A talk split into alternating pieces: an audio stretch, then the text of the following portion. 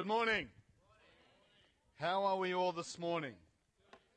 Who'd rather be in church than the best hospital in Perth? Yeah. it's fantastic. It is Father's Day, and uh, you know, part of my own quirky personality is I don't like focus on me, birthdays, anniversaries, Mother's Day, Father's Day, Christmas, bar mitzvahs, you know, if I left anything out.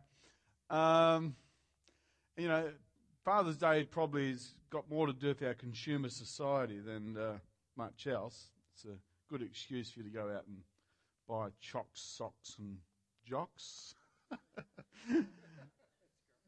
and uh, so, uh, and of course, it causes into focus the whole thing of, you know, fathers. And, you know, some of us have great fathers. Thank God for great dads. And some of us have uh, fathers that um, are less than great. So we can feel quite ambivalent sometimes about mums and dads and uh, how all that works. Um, I have a, uh, a, photographic journal at home of um, some um, people that suffer from mental illness who have been incarcerated for life in a Brazilian mental establishment. This is not high class. And uh, the pictures tell a story. Uh, you know, shot after shot of these very tragic individuals, and they all just have got one caption from one of the patients. And uh, one of the patients inside says that the best thing and the worst thing that ever happened to me was my father. It was an interesting statement. The best thing and the worst thing that ever happened to me was my dad. So, uh, the great thing is, is that uh, what really makes you you is not your body, it's not your physical DNA.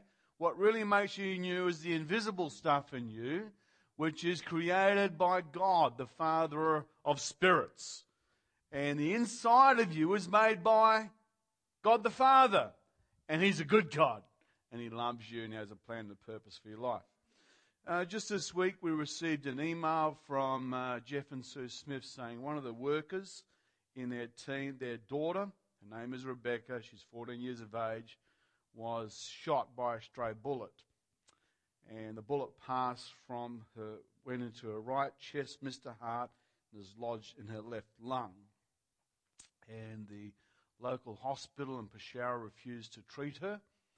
And so they tried to uh, get her into a private hospital in the city, and uh, they were also were very uh, reticent to receive her. And so this is 24 hours after being shot. And so they're now racing Rebecca up to the mountains to see a Christian doctor who will conduct some trauma surgery on little Rebecca's life. And so we need to believe God for miracles for Rebecca. And uh, there are all sorts of other folk that have needs in their lives today.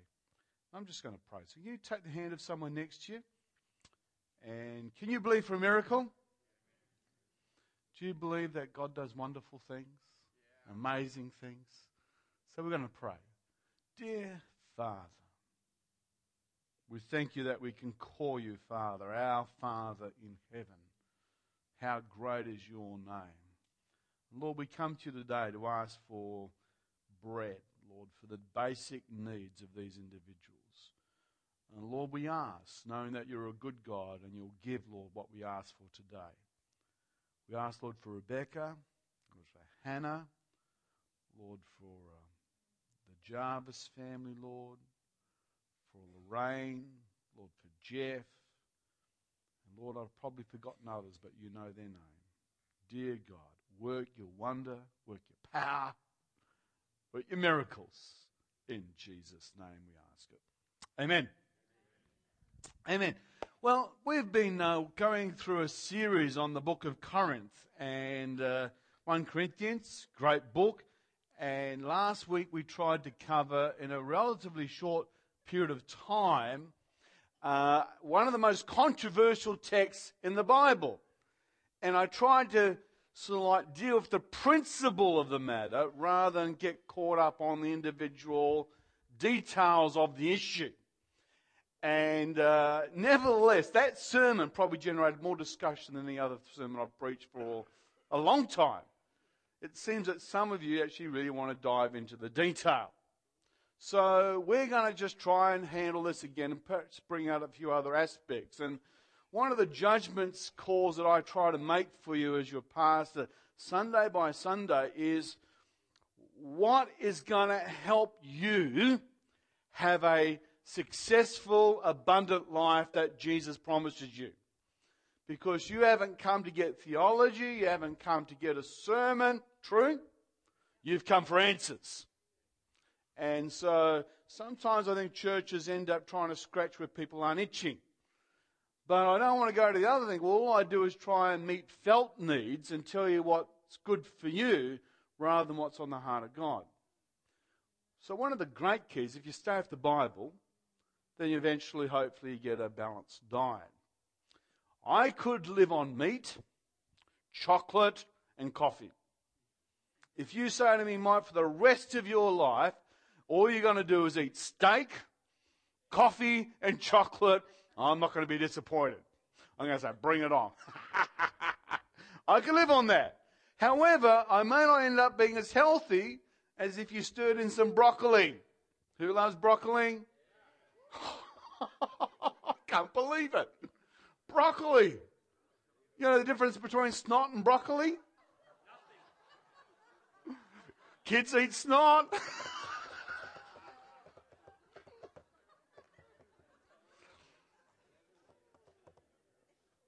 I can't believe you eat broccoli. It's green. It's green. They look like little alien trees from outer space.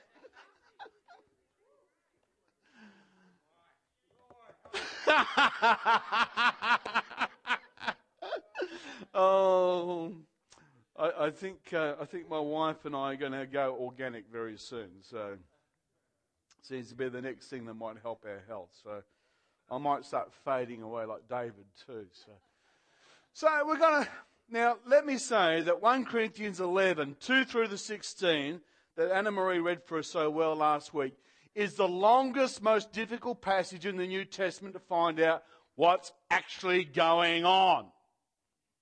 And so it is a tough text. So we'll try and walk through the text a little bit and actually still try to bring out something that's relevant for you as you leave the building. So that's what we're going to try and do. So next slide. Oh, do you like the go back? Did you like the slide? It, it, it's a pretend thing. It's Photoshop. But if someone wants to give me a Harley, I won't say no. Okay. No, no, the other one. Yeah, the first one. Yeah. That's the skinny mic too. So, all right, move on. Okay. Thank you. Uh, the veil, you know, in some cultures, it's a really big deal. Um, and, you know, I just think this is an amazing image, you know, well done, you know, and you just think of the future that this girl will have as a young girl in a veiled community like that. Aren't you glad you live in Australia? Hallelujah. So, next, next slide. Okay, it's a tough text, and we're going to try and work out. You've got the word head, head, head, head going through. You've got the word woman, woman, woman. Or whoa, man. and you've got glory, you've got dishonor, all those sorts of things.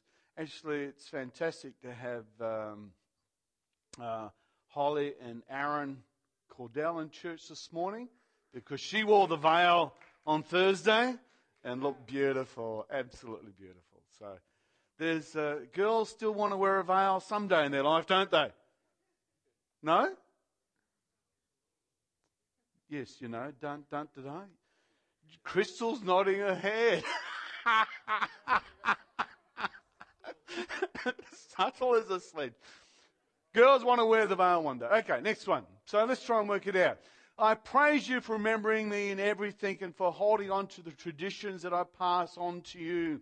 So he's commenting on the fact that whilst you're a cot case on many other things as a church, at least you are listening to me on some things. And I now want you to realize that the head Say head.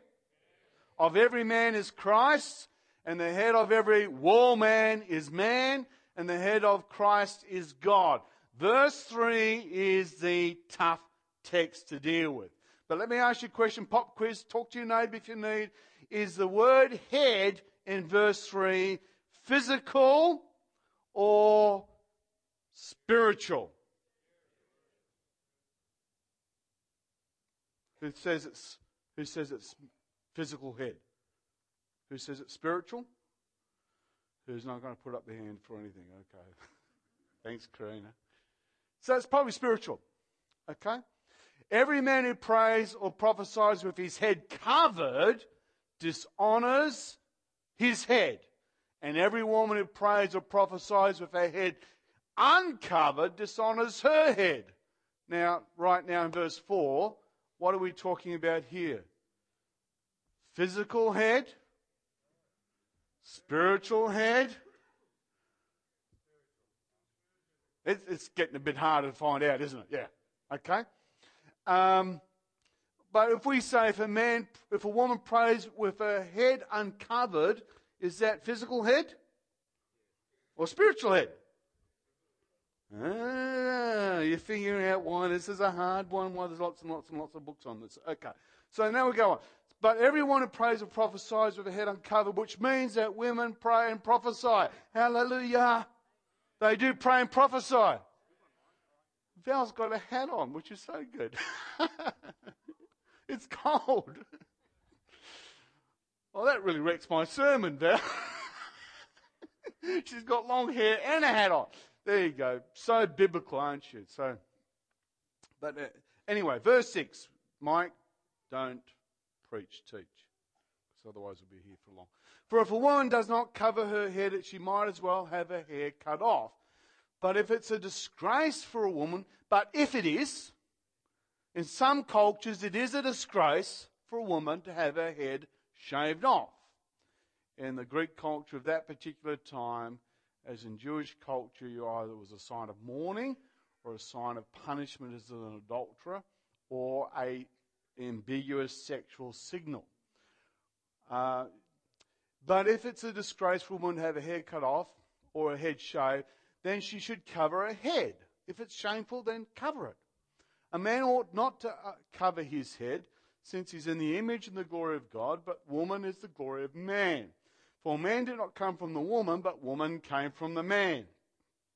So Paul's going back to Genesis chapter 3. Neither was man created for the woman, but woman for the man. And then verse 10 is the tough one, because whatever he's talking about, it's for this reason. That he's having all this, it's for this reason that a woman should have something on her head because of angels. Okay? Tough. Um, verse 10. Nevertheless, the Lord, nevertheless, in the Lord, say in the Lord. In the Lord, woman is not independent of the man, nor is man independent of the woman. For a woman came from man, so also the man is born of woman. So everything comes from God. Judge for yourselves. Is it proper based on customary practice for a woman to pray to God with her head uncovered? The answer in Greek is no. In Greek language, it tells you the answer of the question. In English, you don't know unless it's by the inflection of the voice. You don't mind if I spend, uh, uh, spend some money on your credit card, do you, dear? not in the grammar, but it's in the inflection of the voice. And so, judge for yourselves. Does not very nature of things teach you that if a man has long hair, it's a disgrace for him? Now, the Jews were quite conscious of men who had Nazarite vows that wore long hair. So it's not talking about the exceptions where a woman may have no hair because of, say, cancer, or a man may have long hair because of Nazarite. It's talking about standard acceptable practice, okay? And uh, so if anyone wants to be contentious about this, we have no other practice nor do the churches of God. So, one of the things that verse 16 tells us that this is certainly, if it's a difficult text, we shouldn't get contentious about it. Contentious never should be the issue. Okay, next slide. Thank you. two basic views of what the covering is. One view is that Paul was establishing a positive divine law to be honored by all Christian women. Say all. Very good. Howdy, y'all. All Christian women in all places. Say all. For all times. That's one way to handle the text. The other way to handle the text is Paul commands Christians to avoid any conduct or actions that would violate the peculiar customs of their time or place. It's a fork in the road, isn't it? Which one's been said here? I tend to favour, as you know from last week, the one on your right. Okay. Next one. Next slide. Thank you. There's something that is clear about this passage is the where and the when of it. The what's a little bit mysterious, but the where is quite clearly in the context of the public congregation coming out to worship. The when is when they pray or prophesy. When they're moving in the gifts of the Holy Spirit, when they're taking on a place or a status where they're speaking on behalf of God or behalf of God's people, that's when they're meant to observe and give attention to these things. So that's clear. That's useful, isn't it? Why? Because there needs to be a sign of authority. Now, let me make a night jump exegetical move right now saying, how does that apply today? Can anybody in this congregation at any time just get up and bring a word of prophecy or a word of interpretation or tongues or move in the Spirit? What would be the sign of authority that they are in the right place with the right heart, rightly known, rightly connected with our church to do that. Today it's probably not a veil. Today it's probably not a wedding ring. It would be probably something else. But Paul says it's an important deal because angels are present. And the angels are concerned about rank, about submission, and about authority. Jude 6 actually says that the angels that fell, their crime was is that they did not keep their position. They did not keep rank. Literally, the Greek word as a soldier breaking the ranks. And so angels are sensitive to this. And so, how do you do that now in a modern context? Well, maybe in our church, the way that we say you've got authority to minister, the sign of authority is that you actually come out the front and you check with the pastor or you check with Gary, check with Karen or one of our other leading staff, and you submit it to you, and then you come up and use the microphone. If someone's come out the front and know, you know they've spoken to me first, and that they now have the microphone, you know that they're acting with authority. You see? Isn't that useful? And that's what we have to do with the text of the Bible over and over again is find out what is the local truth that's being revealed there and how does that apply to us today? How do we reshape, reland the truth of God?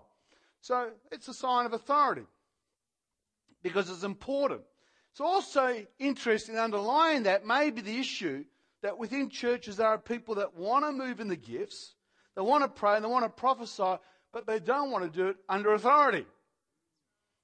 They actually want to move, they want to do stuff, and yet they're not submissive. They're not submission, not in submission to the pastor, not in submission to the vision, not in submission to their husband or their or or their boss. They're actually rebels, and that's an interesting dynamic that's actually play in the text here in Corinth. So it's much more about hat and hairs, isn't it? There. Next one. Thank you. So hat and hairs. So what's the text talking about here in terms of hat and hairs? My mum converted to Catholicism to marry my father in four weeks because she'd missed her period. It's a very good reason to get into And so she was taught that she had to wear a veil. I can remember many times as a young boy going to church, Catholic church, and uh, mum would say, oh, I forgot my veil. So she'd take out a hanky and she'd put it on her head like this and go to church with a hanky on her head, which I always thought was the most bizarre thing to go to church with a hanky on your head. But I suppose, you know, that made her feel like she was being obedient to Scripture. We all want to be obedient to Scripture. But of course, the moment you start saying you've got to have a covering on your head, then you've got to start saying, well, what sort of a covering? Is it a long, how long's long hair? Is the hair allowed to be done up in a bun? The trouble with law is the moment you make one law, you actually always have to then make another law to interpret that law. And then you make another law to interpret that law. Have you ever read the Old Testament? Then you make another law to interpret that law. Just goes on and on and on. And ultimately, what genuine relationship with God's about is about developing the inner life, not the outward conformity. I did know of a lady many years ago who was involved in a particular Pentecostal cult. And in that cult, they believed that it was actually a sin for you to cut your hair if you're a female. And so they had incredible, all the girls had all these incredible, beautiful, long hair. My wife was in that cult. I, when I met her, one of the things that really attracted me to her, she had beautiful long hair down to the middle of the back. I thought that was nice. But later on, I discovered as I got more involved with this particular group of people, was that they weren't allowed to cut their hair, which is great if you've got really healthy hair. But eventually, for some of the girls, what happens, they get what's called split ends. It's not a rock band, it's a biological phenomenon where your hair starts to split. Us boys know all about this stuff. and so, but so then the hair starts to go all bad and all starts to frizz, and they can't do anything else like this. And I knew one lady who would not cut her hair, and she's always lamenting that my hair's falling out, it's in bad shape. In fact, her hair was getting shorter and shorter because she wasn't allowed to cut the hair. Okay? And I'd say, and says, why don't you get a haircut? Why don't you just trim off the, why don't you get one, uh, get hot iron or something? I think, yes, I'll learn some stuff. I'm not totally, you know, you can burn off some of those hair things, you know. She says, I can't do that. She says, why? Because it's what the Bible commands. But the interesting thing was, she was in total rebellion to her husband. I mean, in a subtle way. You, you know, in a subtle way. But, you know, she slept in a different bedroom. That's one sign.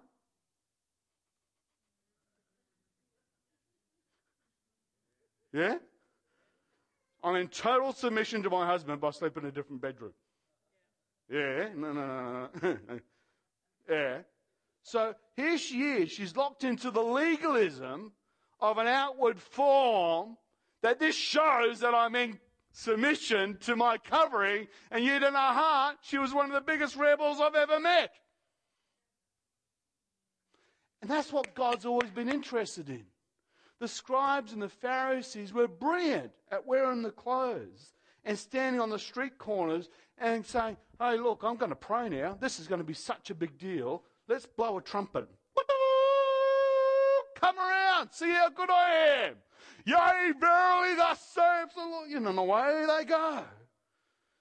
He says, Well, actually, I'm after your heart, and I can see the outside, but on the inside, you don't believe and don't live half the things that you preach and teach. So God's actually after the heart. Say that. God's after the heart. So next slide. Okay. So what were the cultural messages being sent by a woman who had come into the congregation at Corinth? And so if you were a Corinthian woman back in the times when Paul was writing, the culture is actually Roman. I won't bore you with how that happened, but basically the Romans owned the world at that time. So Greek culture that's now become Romanized. And so Greek woman coming there, when she would go into the, con- if she went outside, she was meant to have a veil on her head saying that she's married. It would be the equivalent of a married woman having their wedding ring on today. It's saying that you are married, that you're in covenant relationship. And so when these women came into the congregation, they had heard Paul teach that there's neither male nor female in Jesus Christ. They had heard Paul teach that, uh, that in the last days the Spirit of God will come upon all flesh and your young maidens will prophesy. That the women will be involved with this thing and there'll be a great equalizing of things because the Holy Spirit does not actually bother about your gender. He actually just wonders about your heart and stuff. So this is what they've been taught. So they have then, then they've made an application that is that they've come into the congregation, they want to pray, they want to prophesy, so they take off their veil to say, I am free to connect with God personally. There's actually nothing theologically or morally wrong with that. The problem is the person walking in from the outside walks in and they misunderstand because it sends the wrong message. Because in the Roman world, if you look here, this is actually from some ancient pottery of the same place out of Corinth. And there, there is a prostitute actually sitting on a couch with her, uh, probably her lover that's paid money for favors. And how is her hair being presented there? It's undone and it's unruly. You know the, the passage that where there is no vision, the people cast off restraint, the people perish. The word for perish, cast off restraint, is literally is to have disheveled hair. Okay? It is literally to have your hair in a mess. I have to look in the mirror sometimes in the morning. And here we have over on the other side, there is a Roman man actually making a votive offering to the gods, and he has his head covered. So when you were to come in the church, if you knew nothing about church, and you've been invited by a Corinthian person just down the road, you know, we'll call him Giuseppius, and he says, Giuseppe says, come to church on Sunday. We want to invite you to the Agape feast. Please come along. And you walk into it, and you know nothing. All of a sudden, you start seeing all the girls with their hair, their, their veils off, and all the men with their veils on. You're thinking, I'm confused what's going on here. Really confused. So he's trying to correct that, which means you shouldn't send wrong cultural messages. When people look at you, when people look at me, they're reading your life to saying, what you really believe? Now, we shouldn't be so superficial. Should actually find out what's really happening in people. You know, people could look at thou sometimes coming, uh, you know, with Ugg boots on and whatever, make all sorts of superficial claims, can't they? We shouldn't do that, but we do. We do that for the Bible. Everybody's interpreting the Bible. Everybody's interpreting the Bible. Everybody's interpreting Mike, and everybody's interpreting you. So we've got to give some thought as to what messages do you want to send. Next slide. Okay. Who are we looking at here? Boy George. Don't know why they call him Boy George. And who's the other one? Ellen DeGeneres. So these are people that are known to have gender issues, and yet it reflects on their dress. I'm not going to say that every woman that's got short hair has made a bad sexual choice. Could be that they've just got their hair's fallen out, or that they might have actually given some money to um, the cancer thing. What's it called? Shave for a cure, which would be a tremendous thing to do. My son grew up with a beard from the time he was 14. And this church paid $1,000 to see his face, which he donated to buy some of the chairs that you sit upon. But until then, we didn't know he had a face. so that was a cultural thing. That was it's a very good face, too. So men should be That was so bad. Men should be. Come on, with some more. Men should be. That's better. And women should be.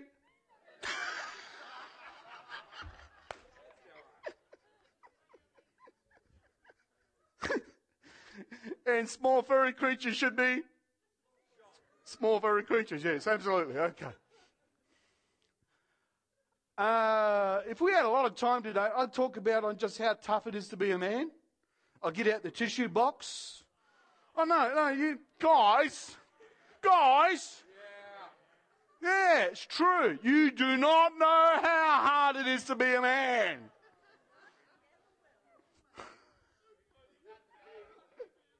It's so difficult today. They expect us to be responsible and to fix the world. it's so tough being a man. And but then again, I could probably get uh, one of our great ladies in the house to come up and tell us it's not so easy being a girl either. It's got a, it's got a few challenges as well. But actually, it's quite difficult. And what the world has done, particularly I think the devil and our culture, is it's trying to remove the distinction between being a godly man and a godly woman. We're trying to say those differences don't matter. They matter. Absolutely matter. And there are secular scientists, sociologists who have actually proven that what's actually wrong with the world today is actually a failure of masculinity. The men have lost their way. And now we don't know how to fix things. We don't know. Essentially, masculinity is not the ability to be able to produce tadpoles. Essentially, masculinity is the ability to lead. And the very first thing Adam was required to do was to stand in front of all the animals and name them. And so the man said, This is a lion. This is a giraffe. This is a rhinoceros. And then the next thing he had to do was to stand by his wife as offering her, offering him some fruit. And he was meant to say, This is wrong. This is evil.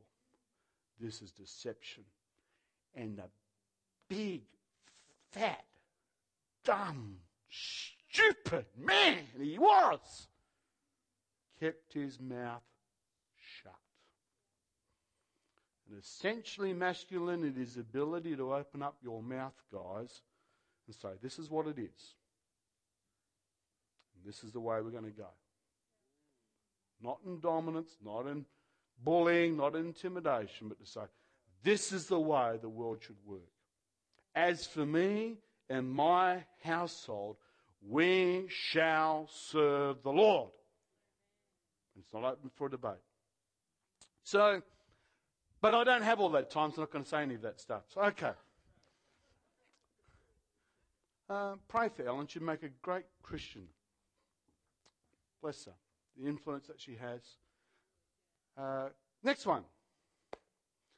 So now I want to talk about the elephant in the room submission. And as Australians, we just love submission.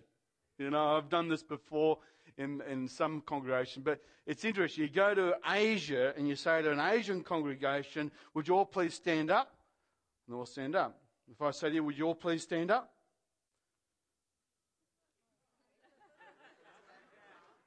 Yeah, exactly. That's exactly the issue. So, yeah, that's exactly the issue. You're sitting there saying, What, you're talking to me? You're talking to me, mate? You're actually getting me to stand up in the middle of the sermon? No, no, you're talking to someone else, obviously, you know. Who do you think you are? Did I hear you right? That's the default setting of the Aussie. And hey, I love the Aussie. Love the Aussie. We do some incredible things, but we're by default a nation of rebels. It's the elephant in the room. Now, this is the thing. I do marry people. I married my wife, and I've married a few others down the line. I've con- conducted the ceremony, okay. just, just my bad thing. And often we'll sit down with the intended couple and we'll say to them, Do you want the traditional vows? You want to make up your own vows, etc. Always don't let them make up their own vows. vows. They, come, they can be really strange, some of them. and, and I get to the thing is, okay, here are the traditional vows.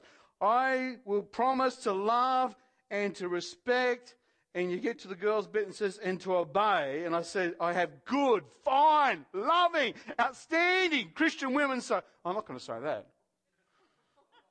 I'm not going to obey him. I, this has happened for years. They don't want to obey their husbands. Mind you, have a look at some husbands, and maybe you know something I don't know. Yet it's actually something's going on here in the text about submission. About submission. You know, and the truth is, you know, you've got to be submitted. We live submitted lives. Ultimately, we must submit to God. Amen? We should submit to our government, even the speed signs. Some of you looked a bit shocked by that one. We should submit to our bosses. Yes? Children should submit to their parents. So we're actually not that opposed to submission. It's just a case of who do we choose to submit to? We should submit to our pastors. Yeah, be, be, be, be, be smart about it. Be smart about it. not every government, not every pastor, not every husband, not every parent should be submitted to. And the Bible expects us to know where do we bow the knee and where do we not bow the knee. Some things we should not bow to. But it's the elephant in the room. Where does submission work? So here we go into the text. Next slide. Submission. So here we got 11 Corinthians, uh, 1 Corinthians 11 verse 3. It's the operative verse in this particular pericope. And it says in the King James Version that was written in 1611, 400, 450 years ago, when women were down the mines pulling coal carts. They did not have the right to vote, could not divorce, and were considered to be goods and chattel that you could actually will away. It was a different day. An absolutely different day. It was permissible for a man to divorce his wife. A man could have several mistresses, and a wife just had to say, if that's what the deal is, that's the way it's go. So that's when it was written. And so the King James puts it out I want you to know that Christ is the head of every man. We actually can probably say amen to that. I don't know if it, it's, I think as a statement of ideal, we could all say amen. Is it a statement of reality? No. Okay. And the man is the head of the woman, a woman, and God is the head of Christ. The message version, which is very, uh, you know, idiomatic, but you know, the new, new, Revised Standard Version puts it in the same way as well, which is a very, very well established critical interpretation of the Bible. It says, in a marriage relationship, there is authority from Christ to the husband, from the husband to the wife, and the authority of Christ is the authority of God. They are theologically very different topics, aren't they? They go to different places. I tend to not think that just because I'm male, I am every female's head. I don't think I can walk into Heather's home on Tuesday night and say, Heather, I'm here, where's my meal? John would probably show me the door very quickly. but can I walk into my own home and say, honey, where's the meal? If I dare. okay, next slide. We need to get you out on time. It's Father's Day. So I don't, the next one back. So I don't want to split hairs, but the word head here is the word kephale, which can be translated source, it can be translated physical head. In fact, it's been translated about 50 different ways. So you've actually got to do the hard work of saying, what does it mean in this context? And when you see as you work through the passage that the word head in 1 Corinthians verse 11 verse 3 is spiritual, then it moves to the physical head, one of the things that we know is whatever's happening, he's still talking about something that goes on the physical head. So whether you want to take the view that uh, God is the source of every man and man is the source of every woman, or you want to take it that the man is the authority, that the husband's authority, it actually doesn't matter. It still talks about how you then put something on your head because of angels.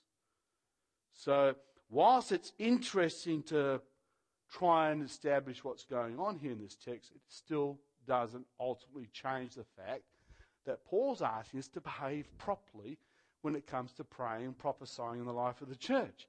And sometimes we're messing it all up because everybody's got their hats on, the veils on, and yet the person who comes out to prophesy is the person who's not in submission to anybody and some rebel who's going to come and tell the pastor what's wrong and, you know, and all that sort of stuff that can happen. We're missing the whole point sometimes.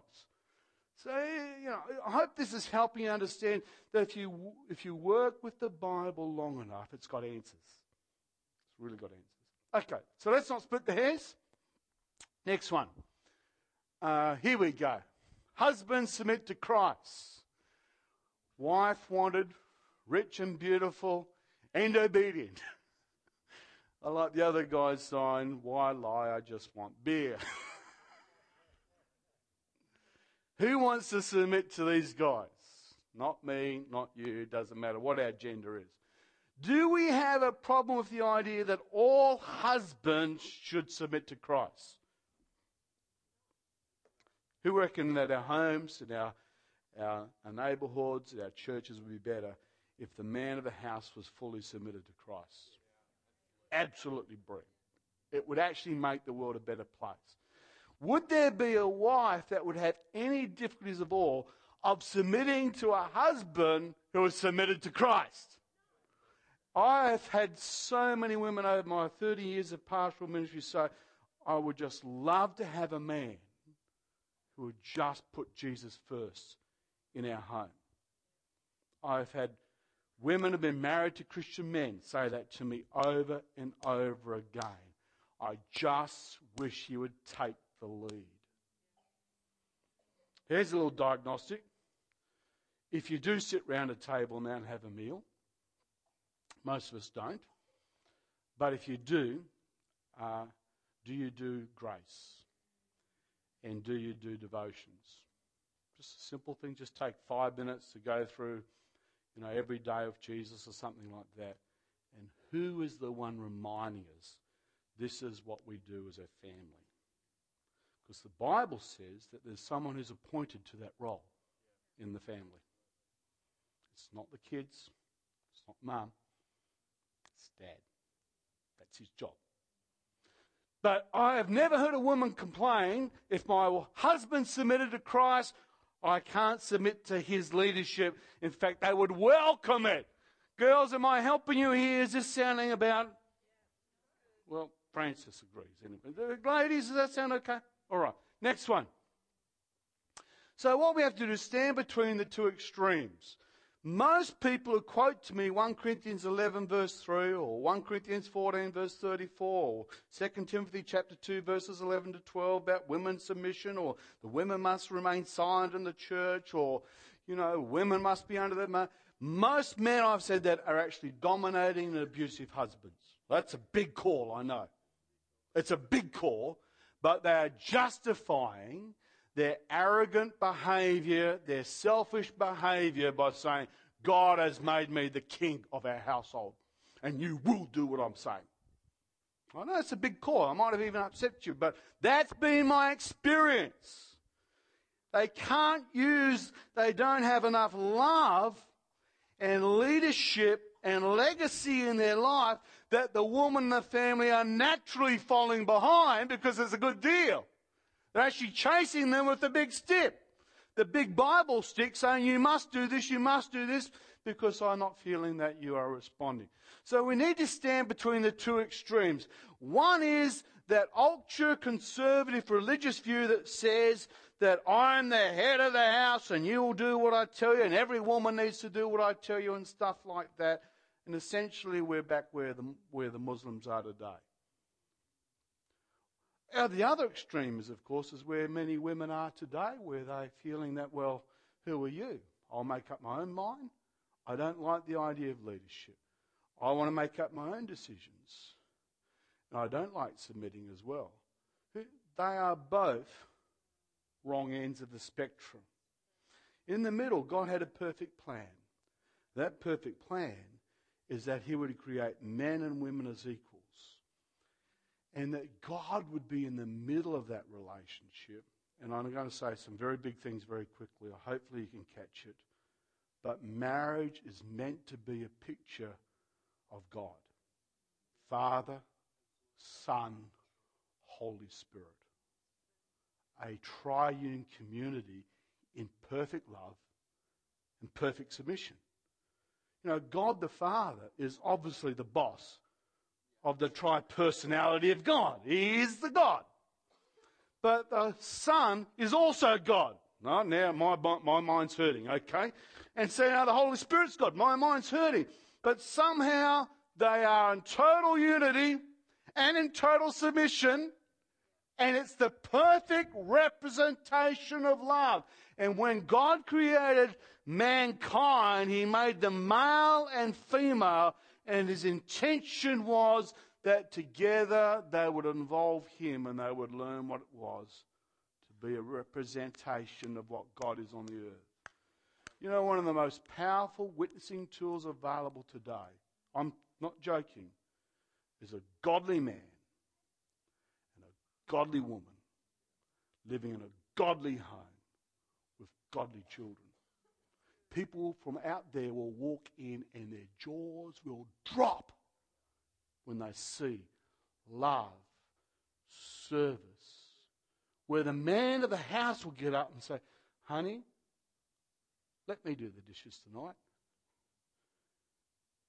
But by the way, I don't want that to happen. That, we're not going to watch that TV show. That's not what we do as a family.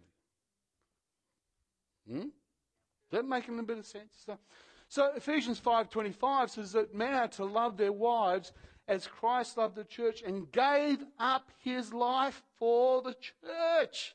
That's pretty big love. It's not domination. Does Jesus love the church? Does he dominate the church? Does he abuse the church? Does he yell at the church? Does he kick the church out of the marriage bed? He doesn't, does he?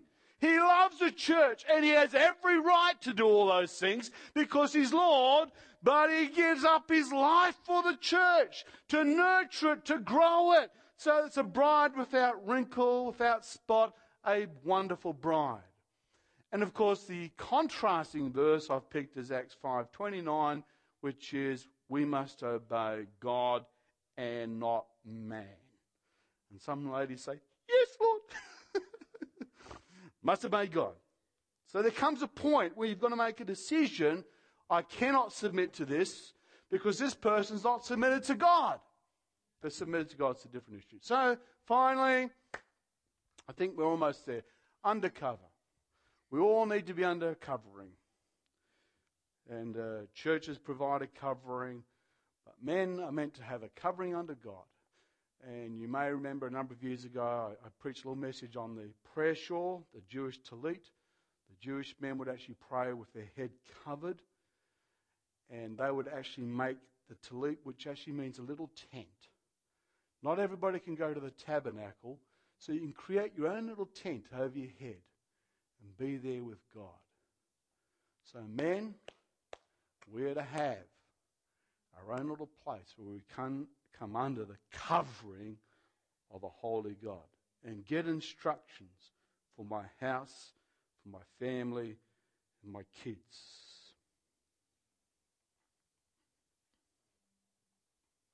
I, I get dreams. And uh, I don't get them all the time, uh, but I get spiritual dreams. And uh, about two years ago, I had a spiritual dream I saw myself in this dream conducting a funeral for my own daughter. And, you know, it's just bang. I'm doing this funeral, and I had no sense that she was saved, that she knew God. Terrified me. Absolutely terrified me. Many of the dreams that I've had like that come true. And then as a father, what do you do? Well, I did ignore it. And uh, I found a little tent. I'd go and I'd pray. and intercede for my daughter. And today she's doing really good. And she's found Jesus and doing good. Russell Evans now passes the second largest church in Australia.